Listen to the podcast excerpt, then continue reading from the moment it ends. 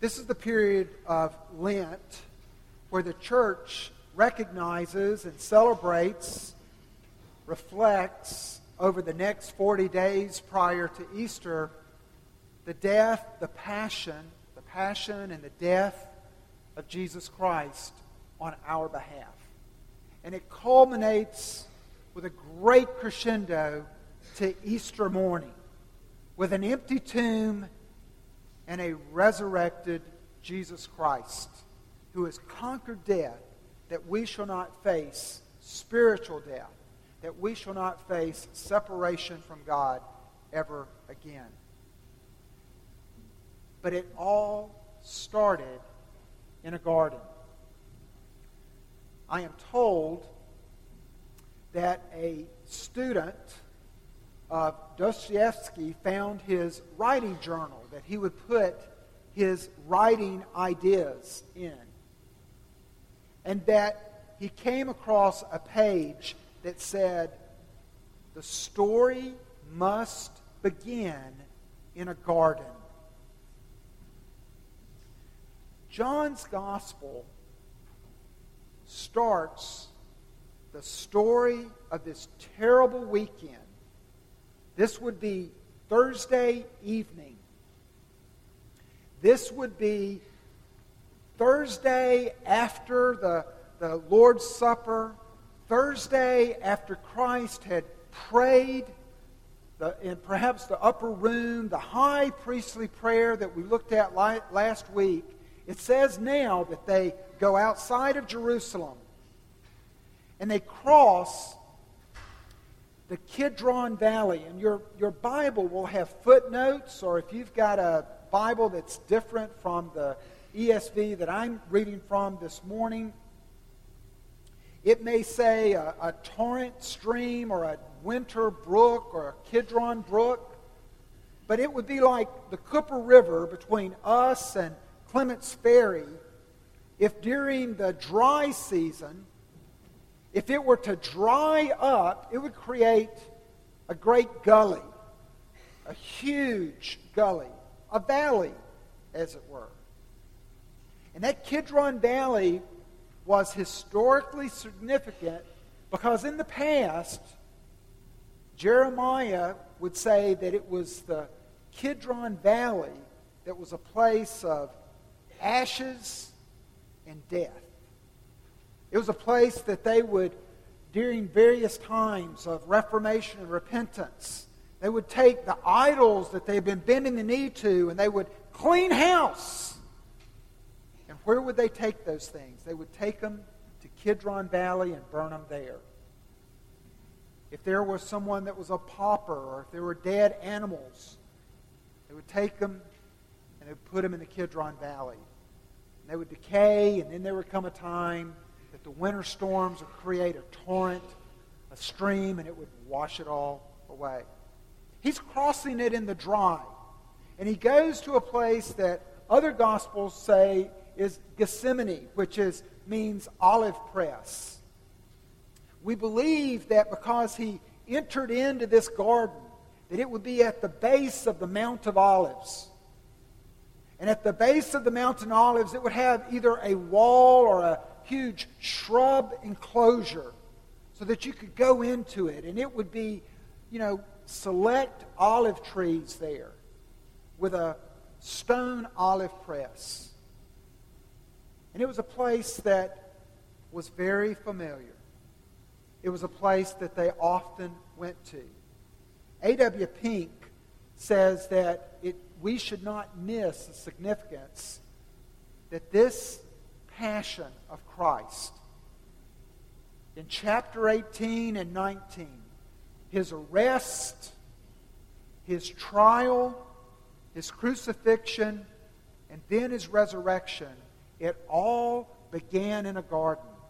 His arrest began in a garden, and his resurrection would, would be completed in another garden. But listen to A.W. Pink as he says it's important that it begins in a garden, as he attaches this garden significance to the first garden. The entrance of Christ into the garden at once reminds us of Eden, The contrast between them are indeed most striking. In Eden, all was delightful. In Gethsemane, all was terrible. In Eden, Adam and Eve parleyed with Satan. In Gethsemane, the last Adam sought the face of his father. In Eden, Adam sinned. In Gethsemane, the Savior suffered. In Eden, Adam fell. In Gethsemane, the Redeemer conquered. The conflict in Eden took place by day. The conflict in Gethsemane was waged at night. In the one, Adam fell before Satan. In the other, the soldiers fell before Christ. In Eden, the race was lost. In Gethsemane, Christ announced, Of them whom thou gavest me, I have lost none. In Eden, Adam took the fruit from Eve's hand. In Gethsemane, Christ received the cup from his Father's hand. In Eden, Adam hid himself. In Gethsemane, Christ boldly showed himself. In Eden, God sought Adam. In Gethsemane, the last Adam sought God. From Eden, Adam was driven. From Gethsemane, Christ was led. In Eden, the sword was drawn. In Gethsemane, the sword was sheathed. This morning, I want, I want you to I want you to see, most specifically, one thing. I want you to see Christ in a fresh light. This series is about moving from myth all the way to truth that gives us life. And I want you to move from the myth that Christ is meek and mild and weak, that he was arrested in the garden because he was so powerless and I want you to come to see that life can be found in a fresh perception that Jesus Christ is in control. That Jesus Christ is the power in the garden that night. And it is as much Jesus arresting them and arresting their heart and arresting their minds as it is him being arrested. In chapters 18 and 19, in his arrest and trial and his crucifixion, John puts Christ forward as the one who is sovereignly in control. Things are not out of control happening to him.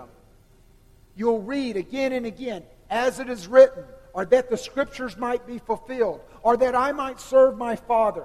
Christ is in complete control in both of these venues. And to be so, he is the man. He is, you're going to see this morning, you're going to see that in control, he actually reveals himself as the mighty one, as God in the flesh. He actually fights this one fights for his people. And he need not a blade to do so. It's by the power of his word. It's by the power of his glory. It's by the power of who he is that men will fall down before him. When he is revealed to them, they cannot but fall. And when it comes to protecting his own, he does not hesitate to reveal himself to them. It's notable what John leaves out. John, unlike the other three gospel writers, he leaves out two things. He doesn't include the prayer of agony where Jesus prays so intensely for the cup to be removed if God but would will it, that he sweats, as it were. He, he cries blood. John leaves that out. And secondly, he leaves out Judas betraying Christ with a kiss. As if Christ were unaware. As if it's more of a subtle thing. Oh, Judas. And a kiss, and then he's betrayed. Why does he do so? Because throughout the Gospel of John, John wants us to see that there never was such a man as Christ, who is a fist of, of steel and a glove of velvet. That he is one that, yes, he did pray, but at this point, he has resolved that he will drink that cup, and nothing, nothing will come in between him and drinking that cup. But all the while, protecting his followers. Because he is the good shepherd of John 10, who has determined that he will lose none of his sheep. None will he lose. And he will do so by this sheep or shepherd going out to meet the wolf, willing to lay down his own life to protect the sheep. And John wants you to see that shepherd in action. And he doesn't want anything to distract from that. So, without further ado, let me get into the three points that I want you to see as we move now in the latter half of this message. And there's three things that I want you to see that can be captured in three words betrayal, control while being portrayed uh, and arrested, and then I want you to see the result of protection. I want you to see Christ betrayed. And yet, as he's being betrayed in a very familiar place by a very familiar face, that he's in control and very clearly in control. And then, number three, the result of that is the protection of his people. Here we see that it says that in verse 2 that Judas, who betrayed him, also knew the place. Now, it's important to know that Jesus Christ, he's been telling his disciples, we must go into Jerusalem, and it's going to be this next week, in these coming days, that I'm going to be betrayed. One of you is going to betray me. But I'm not going into hiding. This is my Father's plan, and this is my heart and my will for the very ransom and rescue of men and women. This is the great love story. My Father loves men and women, and I have come to rescue them and to capture them back into relationship with Him. And so it's a part of the plan. Jesus didn't just say, wow, we need to get out of Dodge. Let's go to the garden. That would be the last place that he would want to go to avoid conflict. So when Judas knew the place, Jesus knew that Judas knew the place. And we perhaps can hear Judas speaking to the chief priest when he betrayed Christ. Because you see, Passover, this is Thursday night, Passover is the next day on Friday. And they would want to avoid bloodshed. They would want to avoid a trial on Passover as they're setting themselves apart to be ritually clean. But Judas would go to them and say probably something like this Look, now's your opportunity because you know the power that this man has in a mob. People adore him, people are changed by his words. He has healed so many people that there's hardly a family that has not either been miraculously fed by him or is the beneficiary of an eyewitness miracle or the beneficiary of the miracle themselves. In the word, I mean, a mob will defend him. But now, at night, in the dark, with just his disciples, he's been talking about his death, so I know where they're going to go. So the chief priest enlists the temple guard, which would be like religious police. And we're toying with the idea of two rivers about having religious police.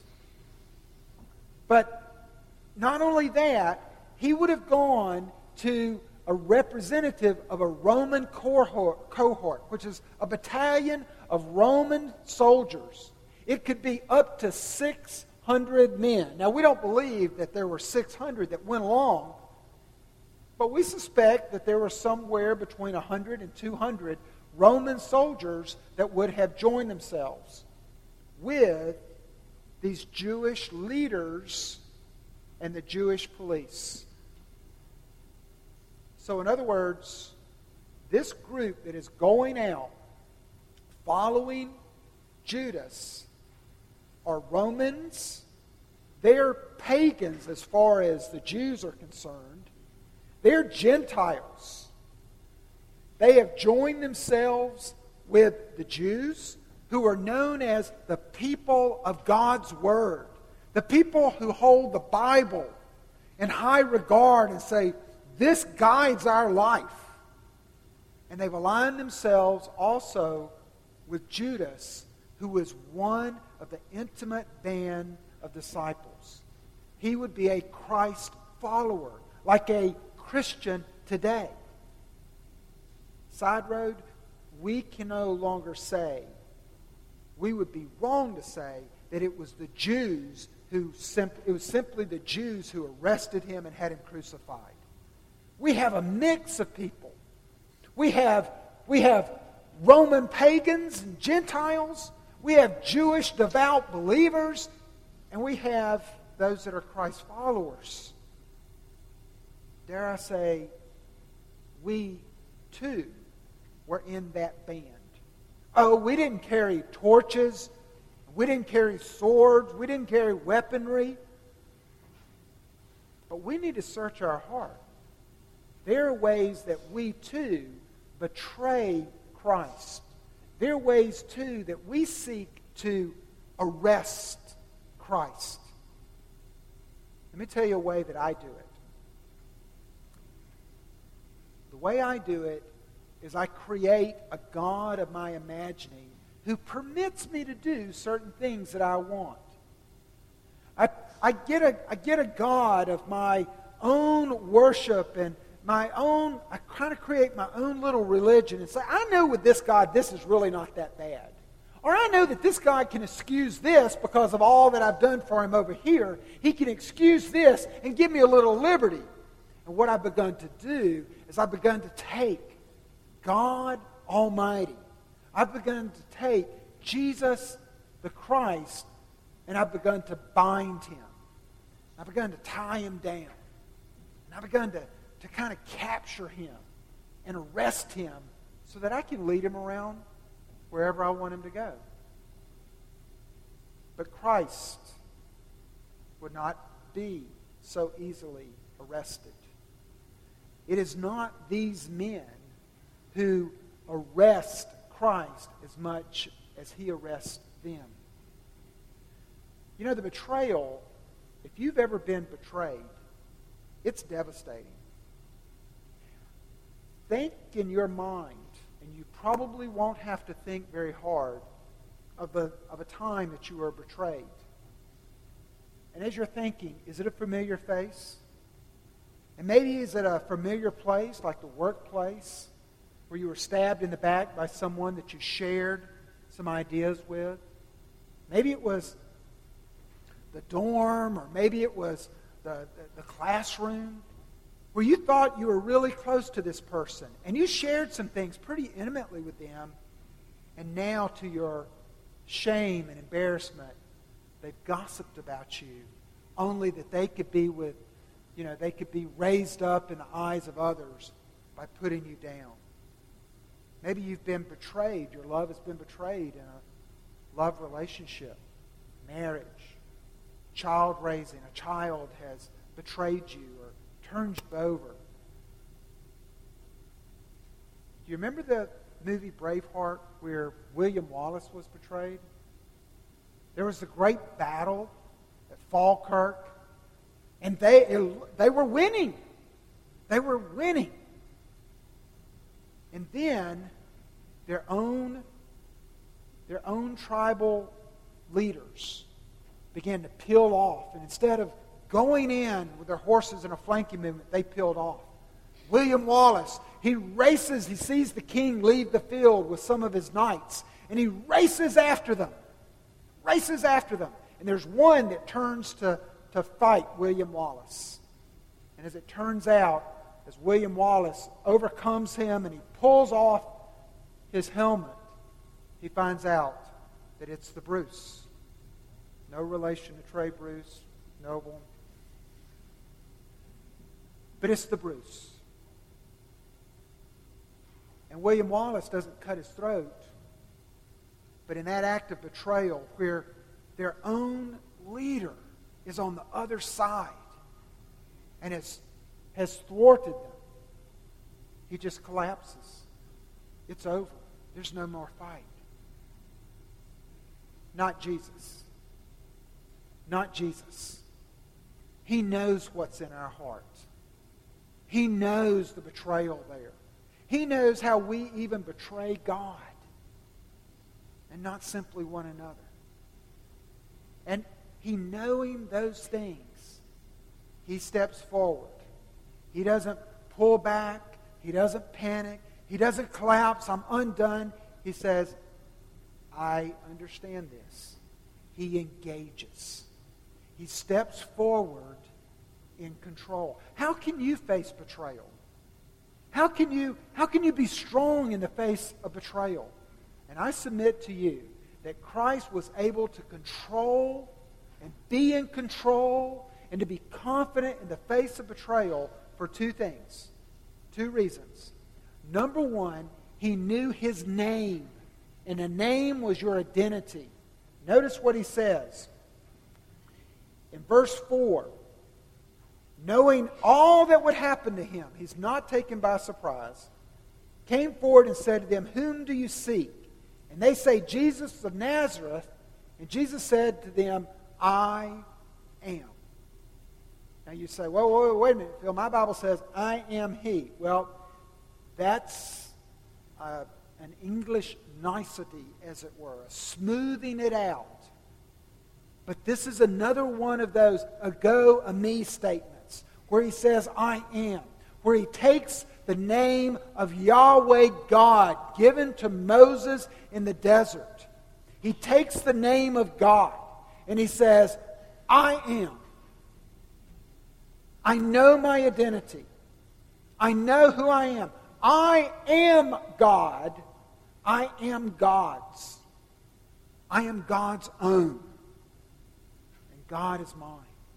And I would submit to you that in the face of betrayal or hurt, we need to go first and say, Who am I?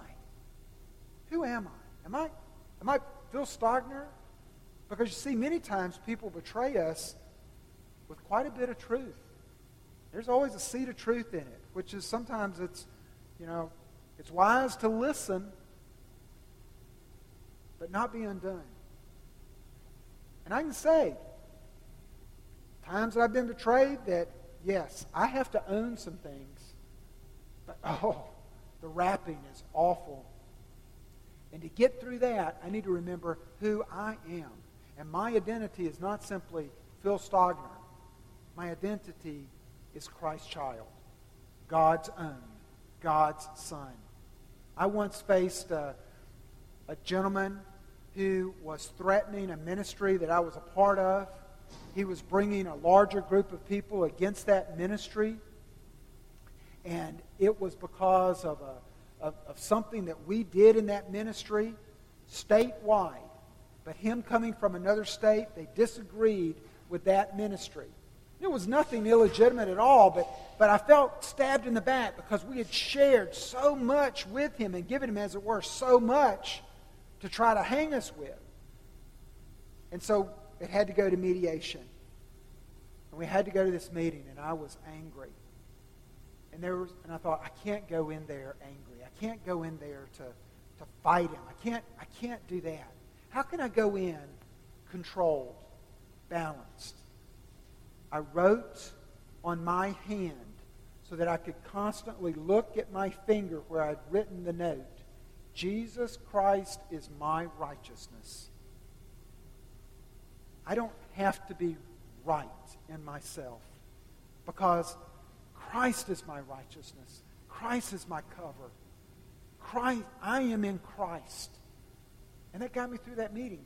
Can you say, in the face of attack or betrayal, Yes, it hurts, but it won't kill me because I know who I am in Christ. And the second thing that, that Christ does can be captured in verse 6, which is if you're like me, that's the verse that stands out in this text. When Jesus said to them, I am he, they drew back and fell to the ground. Why did they fall to the ground? It says that he comes out. Imagine the disciples. Maybe they've got a fire going. They're going to spend some time there. Cool evening. Christ has already gone out. In fact, in my mind, I see Christ coming as the disciples are over here. They haven't joined him in his agonizing prayer to the Father. And they're over here and they're kind of warming themselves by a fire. They're huddled together. And then the, the troops, this, this mob comes up to arrest Christ. Imagine seeing this by satellite. That you see all these torches coming out of Jerusalem. These torches are coming. Just this huge number of people. And because it was Passover, it'd be a full moon. The full moon is shining over here, and you see Christ praying to the Father. Did you notice in, in verse 1 where it says, when Jesus had spoken these words, he's praying. But to, Jesus sees prayer as speaking to the Father. So he's, he's there, and the moon is shining on him, and here comes all these torches. And then it kind of runs into these disciples, and where is he? And we're looking for Jesus. Where is he? We've come for one, Jesus of Nazareth. And Jesus comes forward now moments away from speaking to the Father, knowing who He is. He's God's Son, He's God in the flesh. Moments from that affirmation that you get in prayer, He can now step into it and say, I am He.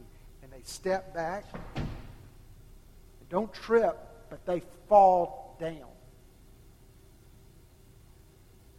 We believe that this is no miracle. In other words, Christ could have called 10,000 angels. Christ could have done something very dramatic. Fall down. He could have gone, rise up into the trees. We don't believe that it's a miracle where he actually made something happen so directly. What we believe is that they saw something in Christ, following him say, I am. He said it, and nobody ever spoke like Christ. That when he said, I am, this is my identity, that they saw the glory of God in the flesh.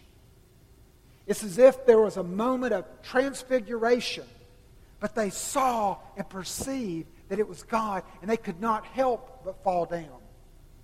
Very quickly, very, very quickly, will you go with me on a brief word study of that word? The word is pipto. And I'm just, I, I can't give you all of the occurrences, but Matthew 2, verse 11. In Matthew's gospel, the first time the word is used is when the wise men come upon Mother Mary and the baby Jesus and they perceive that it is God incarnate in the flesh. And what do they do? Wise men, magi, fall down. Matthew 4, verse 9. Jesus is in the wilderness, and Satan comes to him, and he said, If you will just fall down and worship me, what he's saying is, if you'll recognize me and my glory, then we'll get along very nicely. Matthew 26, verse 39, is where we see Christ falling down before the Father. Mark 9, verse 20, where we see a possessed boy, that it said that the, the, the demons would often cause him to fall down. Acts 5, verse 10, where Sapphira is told by Peter, The men that carried your husband out are at the door to carry you out, and she falls down. It's to fall down as insignificant in the face of glory. It's to fall down as unto dying in the face of all life. I can I give you I would give you one illustration because I want to apply this. I believe that we can control situations such that others will fall down or certainly fall back and take a step back. If we can carry ourselves, and I'm talking to Christians now, with the image of God and the glory of God that He has put in these jars of clay. If you'll realize how God sees you, if you will walk in that. I mean, here is a man who is innocent facing his accusers. And an innocent man can always stand strong in the face of his accusers.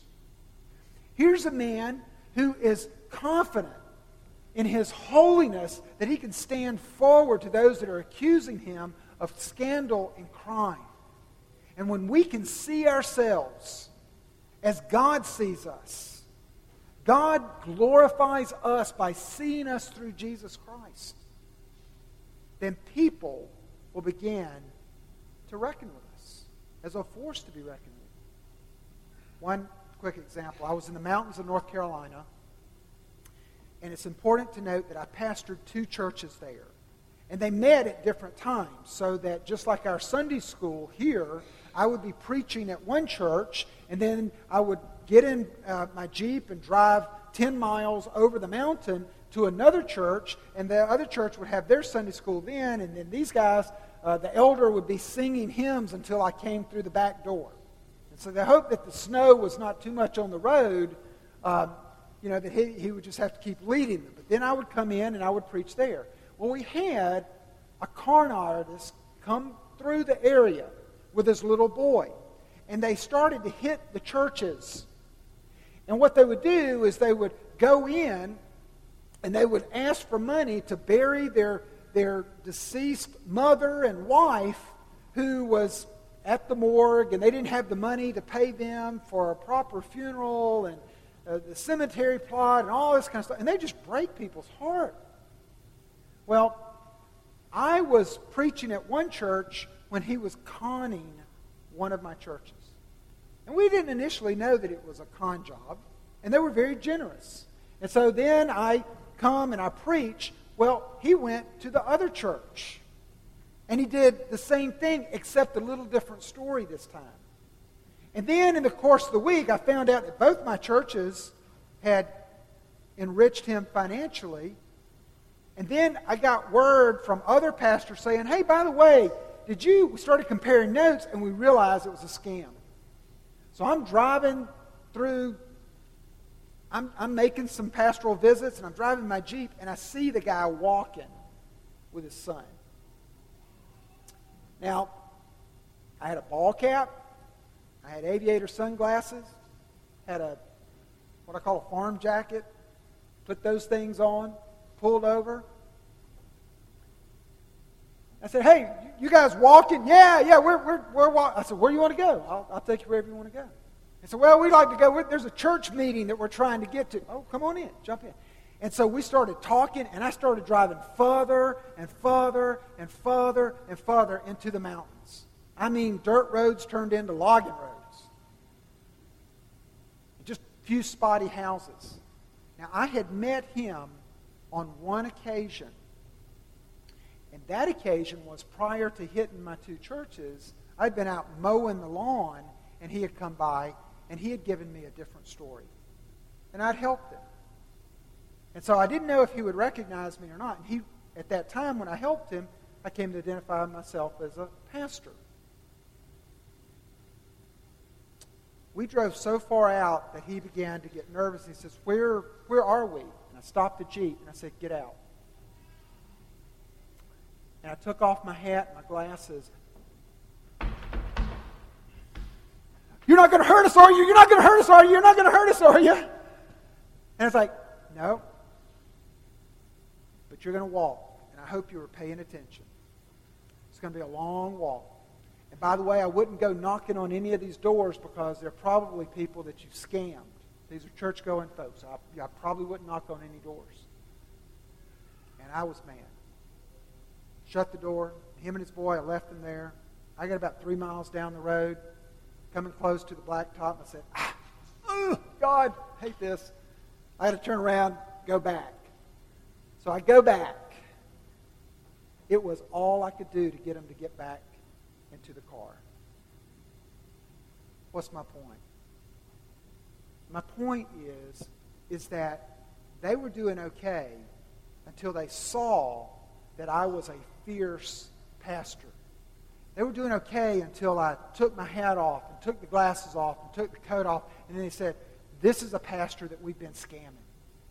This is a pastor, and I told them the story of the churches. And the more I told them of how you've been hurting God's people, you've been taking God's money, they became more and more fearful. And I believe that in a moment that what they saw was they saw Jesus Christ. And when he said, I am, that not only the Jewish leaders, but the Romans, they knew the buzz. They were in Jerusalem to guard against mob attacks and everything. And it's Passover, and they're very vigilant. They knew, and they all, it was almost as just a laser in a micro moment that they could look and they perceive he really is God. And we really are wrong. And they fall down. And notice Jesus Christ here protects his people. And he draws it out initially by asking them twice. In verse 4, he asks it, and in verse 7, he asks it, Whom do you seek? Whom do you seek? And he, it's as if John, throughout his gospel, he'll, he'll nurture that question to say, won't you begin to see that He is life He is light and He is the only life and the only light to follow? He's the one that you've always been looking for. Seek Him. And you're seeking other things to fulfill you, they will fall and they will fail you. It's a, it's a question that is searching. Whom do you seek? Who do you really seek? And they tell them, well, whom we really are looking for is Jesus of Nazareth. And he doesn't plead and he doesn't beg, well, then let these guys go. I mean, if you're just looking for me, then let these guys go. He controls. He says, ah, well, then I am he. Dismiss these guys. You know, I don't know. Uh, I don't know all your backgrounds. If you're a member of Two Rivers, you do do a profile, but we don't have a blank there if you've ever been convicted of a felony or if you've ever been arrested. But if you've ever been arrested, or if you've ever known anybody that's been arrested, or if you've ever watched uh, the detective shows to see arrest, you realize one thing. The person that's being arrested has no control. Jesus has control. He steps forward, he's in control, and he uses that control to protect his people. He doesn't use it to violently slay his oppressors. He uses it to protect his people. And he says, dismiss them. And they are dismissed. None of them was taken in. John leaves out the part of where Peter, after cutting off the ear, that Jesus touched Malchus and healed his ear. But it's assuming that that happened because none of them were arrested, only Jesus. And it's kind of funny. It's almost like uh, a Keystone Cop here. It's almost like the, the, the Lilliputians uh, arresting Gulliver because they come out with such a tremendous mob, mob with weapons. And the only weapon that Christ needs are his words and who he is. And they fall back. The only weapon that he needs is his word and his directing of affairs. And they dismiss the rest and they take him. The only weapon that he needs is to consume the cup. The only weapon he needs is his life in exchange for theirs. And we see that. We've got a, a fresh opportunity this morning to drink from a cup. We're told in Psalm 75, verse 8, that in the hand of the Lord there is a cup with foaming wine, well mixed, and he pours out from it, and all the wicked of the earth shall drain it down to the dregs. That cup, the imagery of that cup, is in Christ's hand during the time of this arrest. And Peter, like a religious fanatic, will use violence. And Christ says, No, put away that blade. Because this is what will win. This is what is going to be done. The very foaming cup of God's wrath is before me, and I have resolved with all strength and love to drink from it. Notice he doesn't say that this cup is God's cup. He says it's a cup from the Father. In other words, there is the wrath of God that is directed against just injustice.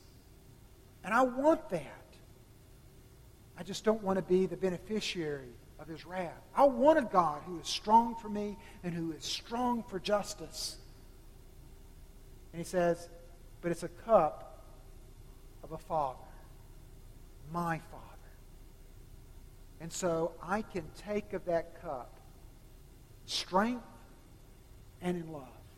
I can take of this cup and satisfy the God's wrath that you might know him as a father.